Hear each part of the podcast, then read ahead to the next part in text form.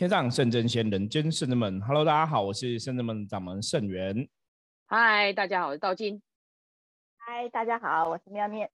是的，我们今天哈通灵人看世界，继续给大家看下去哈。那昨天我们在聊到说，金庸师我讲到所谓的天伦之乐啊。那其实以前在修行的角度哈，以前曾经我有一次闭关的时候啊，那我我第应该是我我第一次闭关啦，第一次闭关，我那时候闭了四天三夜。那之前也有跟大家分享过闭关的一些经验哈，大家可以往 前面的集数来听哈。那那时候闭关的时候，其实还蛮特别的，因为以前都觉得说闭关你可能还是会东想西想，会胡思乱想。不过那一次我闭关的时候，一直在想，就在想说，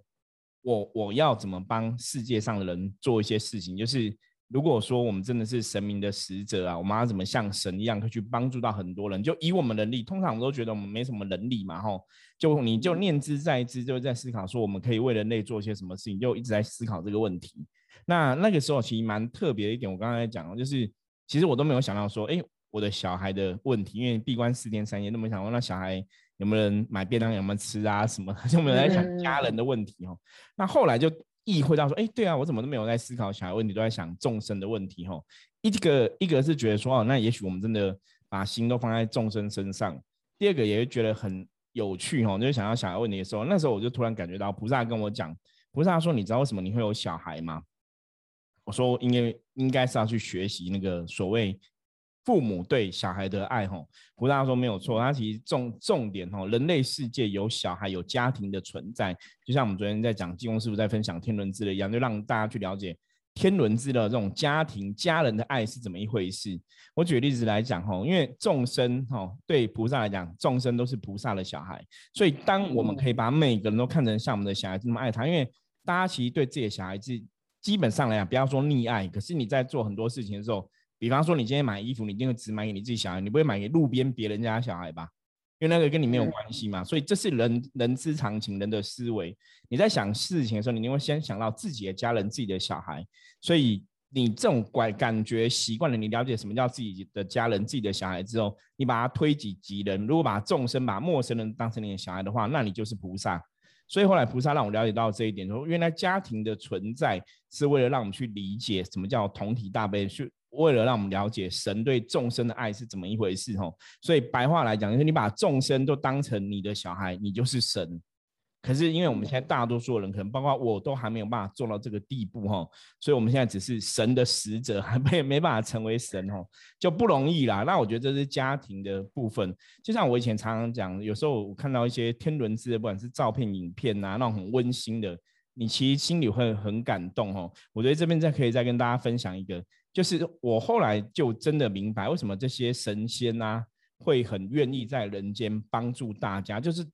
以前如果我们来讲说所谓的神魔大战哈，有神有魔的存在，那当然神哈，你看我们看过很多电影嘛，嗯，比方说有些神会觉得人类不可救，有些神会觉得人类是无名嘛哈，所以我们要尽一切力量帮忙。比方说像地藏王菩萨嘛，觉得人类就是不了解，所以很多东西不懂才会犯错，所以是可以被原谅的。就是神也有些电影里面的神都很有个性。那我后来有一次就感觉到哈，感应到说，其实众神为什么会爱人类？因为人类里面的人类有很多东西是真的是很让神觉得很感动。比方说亲情，比方说家人之间感，比方说亲情的温馨的东西，人类会应该讲神会为了人类的这种亲情、开心跟快乐，然后去奋斗努力。所以翻成白话讲说，当人类觉得开心、快乐、充满正能量的时候，神明就觉得他努力是有成果的哈。我觉得这个跟大家如果去想，我们以前从小到大都读书嘛，学校有老师，嗯，你去想说，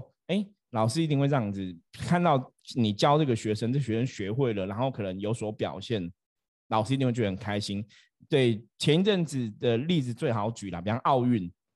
奥运，你可能这个你的选手得到金牌，他的教练一定会有那种感觉，就是嗯，终于我们的努力是有收获的，没有？虽然不是教练自己得嘛，可是你觉得你这样付出教育他、陪伴他、训练他，然后他得奖，那个感觉，那个感觉其实就是众神在看人类的感觉。对，所以我觉得这个事情一开始哈，先从这个部分来跟大家聊聊哈。那我们今天要聊话题是什么？我们现在赶紧把主题拉回来哈。接下来谈的是呢，我们一样是通灵人看世界。我们看到一个新闻，就是说有一个战争英雄哈，他是已经今年一百零一岁了，他是英国的战争英雄，以前帮国家作战哈。那他现在是在在那个养老院呐哈，在养老院，因为已经很老了哈。那在养老院退伍之后，在养老院生活。那他因为一百零一岁，所以就是大寿嘛，那就很开心。那你大寿的时候，有些人就会想说，哎，大寿是要跟家人在一起。可是他女儿因为远在澳洲了哈，远在澳洲没有办法跟他团聚，所以他就很难过，很沮丧就对了。那知道这个状况的养老院的经理哈，这个叫维奇哈，Vicky 哈，就想说，不然帮他号召，因为他一百零一岁嘛，号召他在网络社群平台说，请网友写一百零一张卡片给他，祝他生日快乐。他想说让这个老人家战争英雄开心，他就把这个消息托网络平台哦传扬出去。结果那网络的力量真的很可怕哦，网络力量法一传哈，到最后你知道吗？最后他总共收了五千多张卡片，他整个房间哦，那新闻整个房间都是卡片哦，因为本来想说只要募集一百零一张，就最后收了五千多张，哦，我讲这都快哭了。结果那个战争英雄啊，他在看这个卡片的时候，他又说，他是觉得这些卡片他很开心，他说他可能要花一百零一年才能把这些卡片全部读完，全部看完，对，全部看完。那我觉得这个是很多哎。对，我觉得这是一个真的很难能可贵的哈，就是你如果以神，因为神说，像你看，像我们之前谈谈讨论阿富汗的新闻嘛，塔利班啊这些神觉得是恐怖分子哦，你都觉得他们真的是不配当人，你知道吗？就是很坏的人，你觉得世上怎么会有人这么坏？你会觉得人类真的是没有救。可是你再回头看这种温馨的新闻，你就觉得人类之间还是处处有情，处处有爱，嗯，还是很温暖的。对，感觉就会非常不一样这样子吼，所以我觉得这种东西其实正能量的东西啊，像我们那个通灵看世界，还是要有偶尔跟大家分享一下这种正能量的新闻，我觉得这个是很重要吼。那我我们来讨论这样的话题哦，我觉得这个话题其实有个重点是老吾老以及人之老啦吼，因为人已经这么老了吼，其实住养老院应该也是很辛苦。那可能是国外，国外可能比较习惯，就是你年纪大了去养老院，其实有人专人照顾嘛，医疗照顾等等的哈。对，这个可能可以问妙玲，妙玲以前做做过护士工作，应该就比较了解哈，照顾老人的这个事情。其实啊，我觉得，嗯，人要活到超过九十岁是不容易的事情。嗯，对，所以他已经一百零一岁，很厉害。很厉害，他真的是高手。因为就台湾目前来讲，我们的平均年龄以女性来讲，大概也差不多才八十岁左那附近而已。对，其实他已经算是活到这么样的高龄，我觉得算是一个非常有福气的人。但是相对来讲啊，活到这么大的岁数，我我坦白说，以现实面来讲，他周遭可能很多的亲友，或是他当初那些战友一起帮他，就是完成这些。嗯，作战的一些同事，可能大部分都已经不在了，所以我觉得相对来讲，他的内心是比较孤单的，因为你你想想看，你都要认识的人，大部分都已经离开了，那唯一可以跟你知道你生日的亲人，又不能帮你，就是当面这样给你祝福的话，我觉得那个心里的那种落寞跟孤独感是可以理解的。那那我觉得那经理非常好心，帮他发起这样的一个活动。对，那也没想到说，哎，竟然会有这么多人来做这样的一个响应。我觉得这可以是说，嗯，回到最基本人类的一个，其实我们人是非常需要一个爱的感觉。对，嗯，今天不认识他的陌生人都能够有这么多的人都可以给他这个爱的祝福。对，我觉得这是这样来讲，嗯，我相信任何一个人都是会非常感感受到这个人类这个伟大的这个爱的这种情操。对。那也希望说，因为这样的非常多的不认识的人给他这样爱的祝福，我相信他可以在这个未来的日子里面，也是他支撑他一个在生命当中非常重要的一个动力，让他有这个想法可以继续再往前走下去。对，所以他说，他说这些卡片他要看一百零一年嘛，我觉得这就是动力啦。五千张你一张。你一天看一张也很有趣诶，真的，一天看一张，你上五千张除以三百六十五，最少要十几年吧？对，要。你如果说你把生活每天看一张，然后回个卡片，当成生活的一个一个乐趣，对乐趣，或是像写日嗯记一样，我每天看一张，这真的这样也要看十几年，好多好多那很多，因为他真的那个照片哈，大家都可以看那个新闻连接，我们放在下面，他的照片真的是整个房间全部都是卡片，被卡片塞满哦。可是我觉得刚刚妙念讲到很对，因为年纪大了，真的你周遭这些亲友可能真的都慢慢离开哦，因为到一百零一岁。我觉得这是非常不容易啦。你说像我们自己来讲，你说我我们想过我会活到超过一百岁，好像没有，从小到大都不觉得自己会超过一百岁，你就觉得那个是个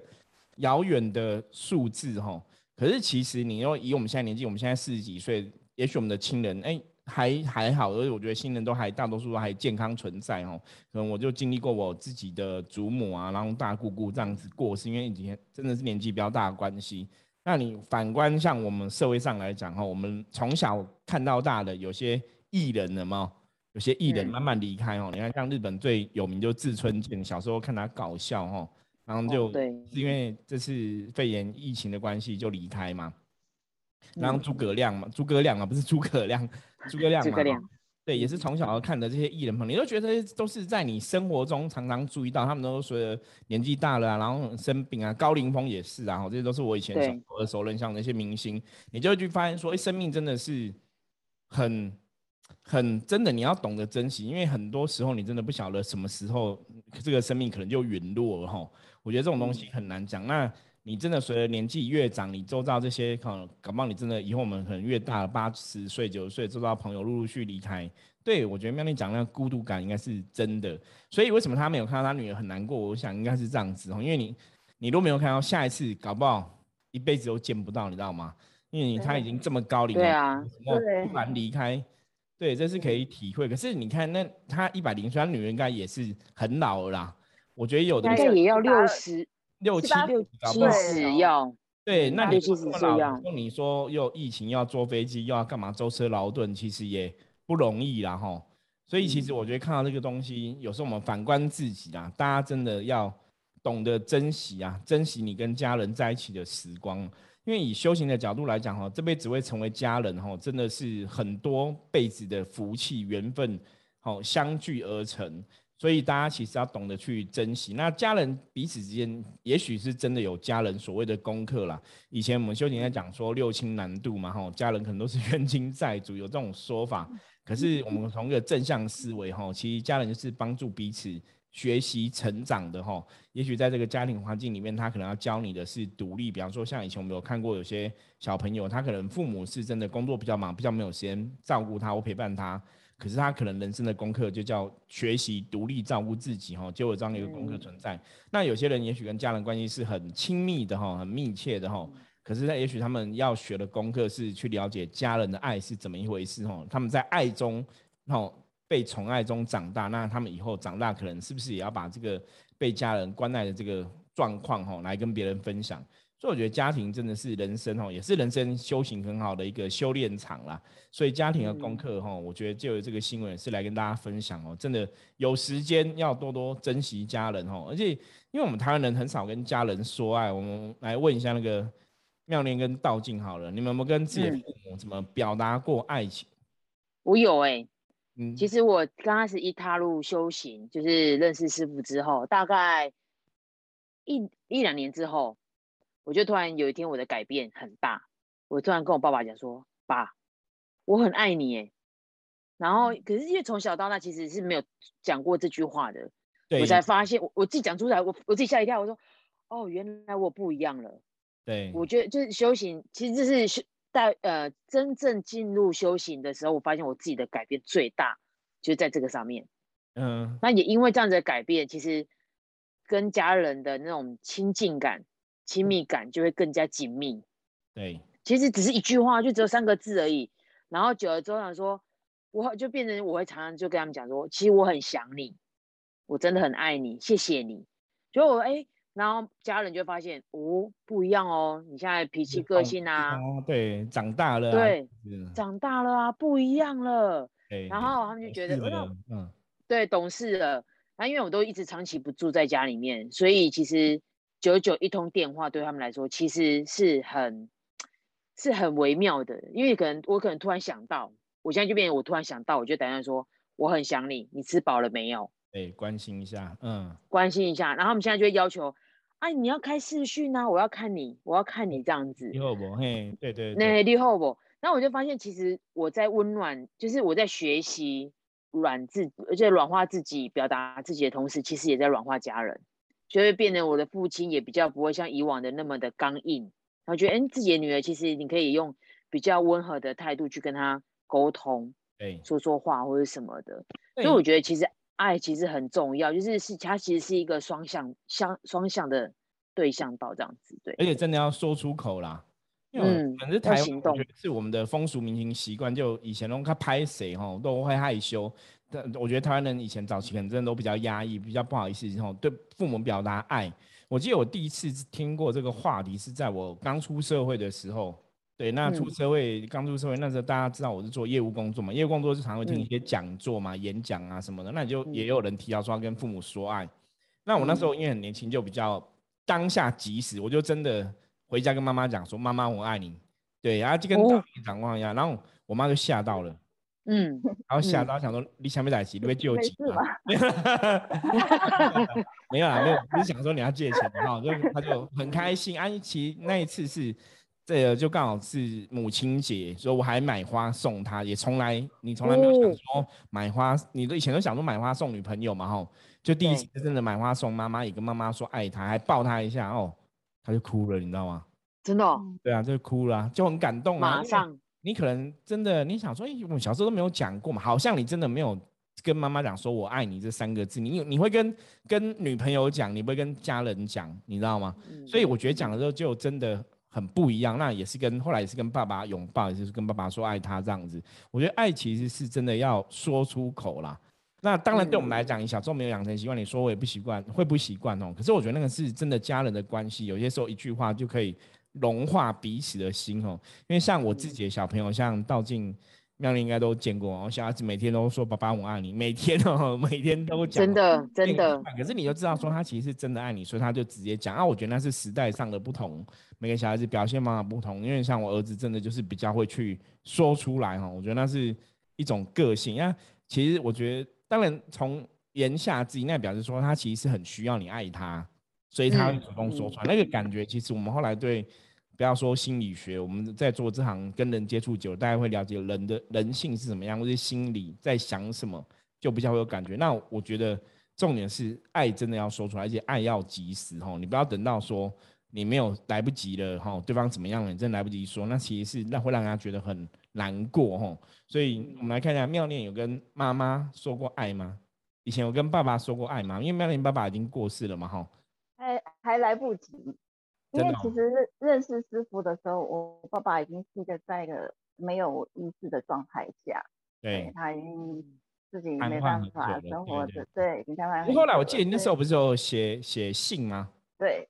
哎，是烧烧给他吧？对对对对。但我觉得其实我我爸现在应该是过得挺好的，但是嗯，以前那种比较。对我们比较期许比较高，呃，就是比较严厉的感觉还是有存在。对，因为妙莲爸爸 对妙莲非常严，然后我觉得那是非常严，所以其实又是不一样的状况。因为有些时候父母对我们很严厉吼，你要小孩子去这样做又又太难。就像刚刚道静的父亲也是比较严厉嘛吼。那我觉得我们的成长背景不一样，因为像我的父母对我就是。很不一样哈，我从小其实很清楚感觉到父母是很爱我，那种感受是很强烈。也许他不是嘴巴讲出来，可是他从你从他照顾你的过程行动哦，所以每个家庭其实都不一样啊。所以有些人也许你在表达你的爱是很容易，有些人表达是真的要有勇气的。我觉得这是不容易。嗯，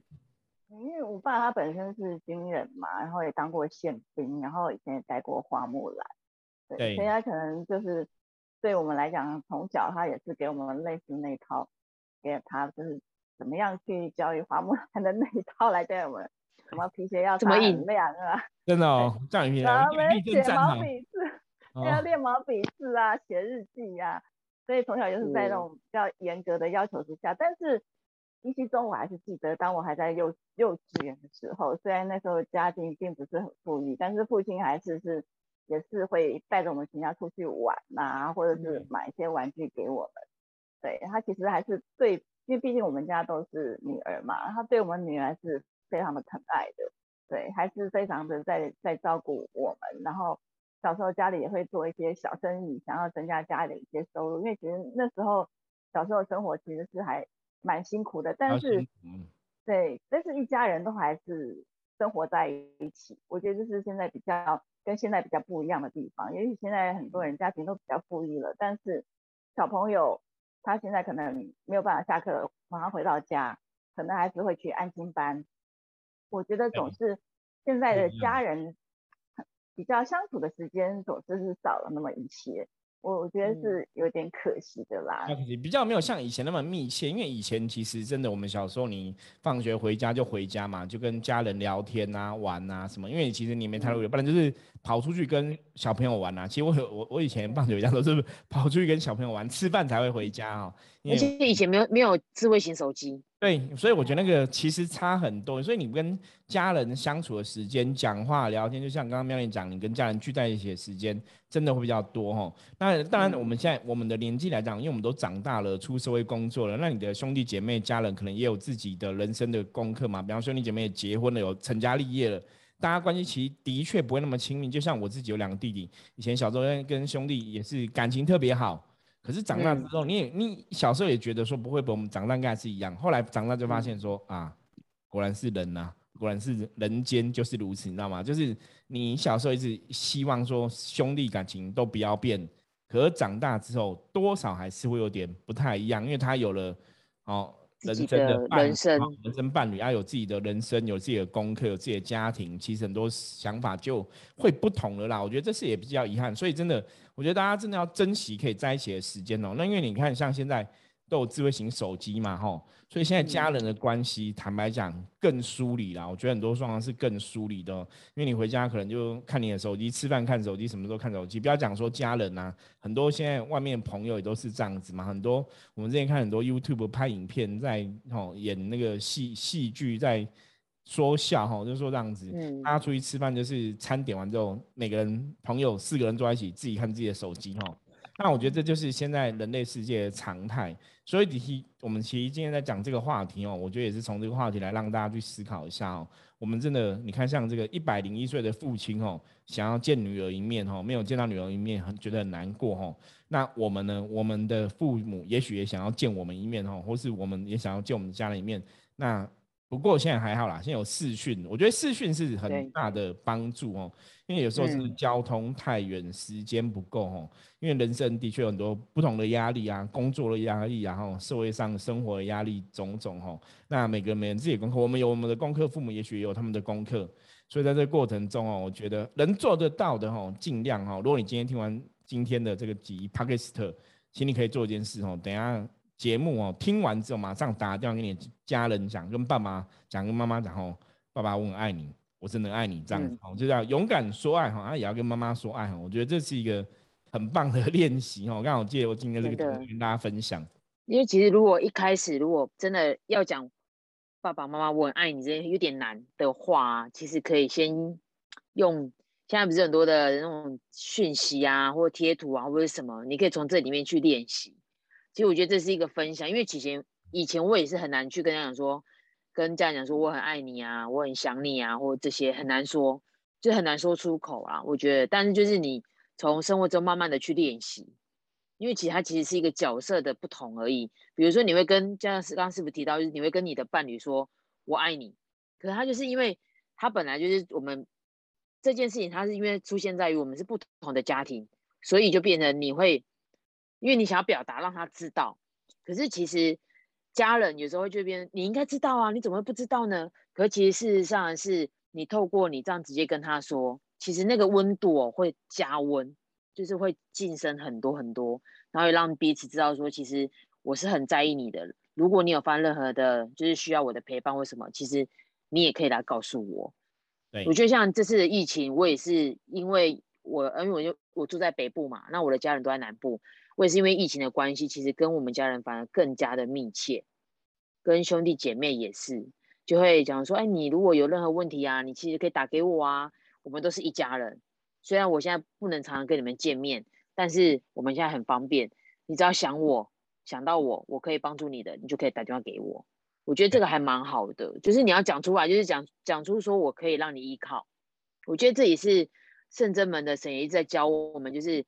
圣真门的神都跟我们说，你们不要怕，任何事情我们都在，我们一定会让你们靠。然后像我们也在学习，就是就是身边的朋友或者是家人，我们也是一样，就是如果你们有任何的问题，我们都在。就跟其实我们都跟大跟就是这些听友们。或者是认识我们的人都跟你们讲说，你们如果人生之中发生什么样的需要帮助的地方，圣真门一定都在。只要你找得到我们，我们一定都在。对，所以欢迎大家加入正正们的赖哈，可以跟我们真的。其实我觉得道静分享一个方法非常好，因为现在拜这个通讯软体之赐哈，因为这个通讯软体你你不害害羞不敢讲，你可以先传文字，可以先用传的。那或者说有些贴图嘛，传那个比较不会害羞，就先练习用文字来传，或者用贴图来传，跟你的家人说爱。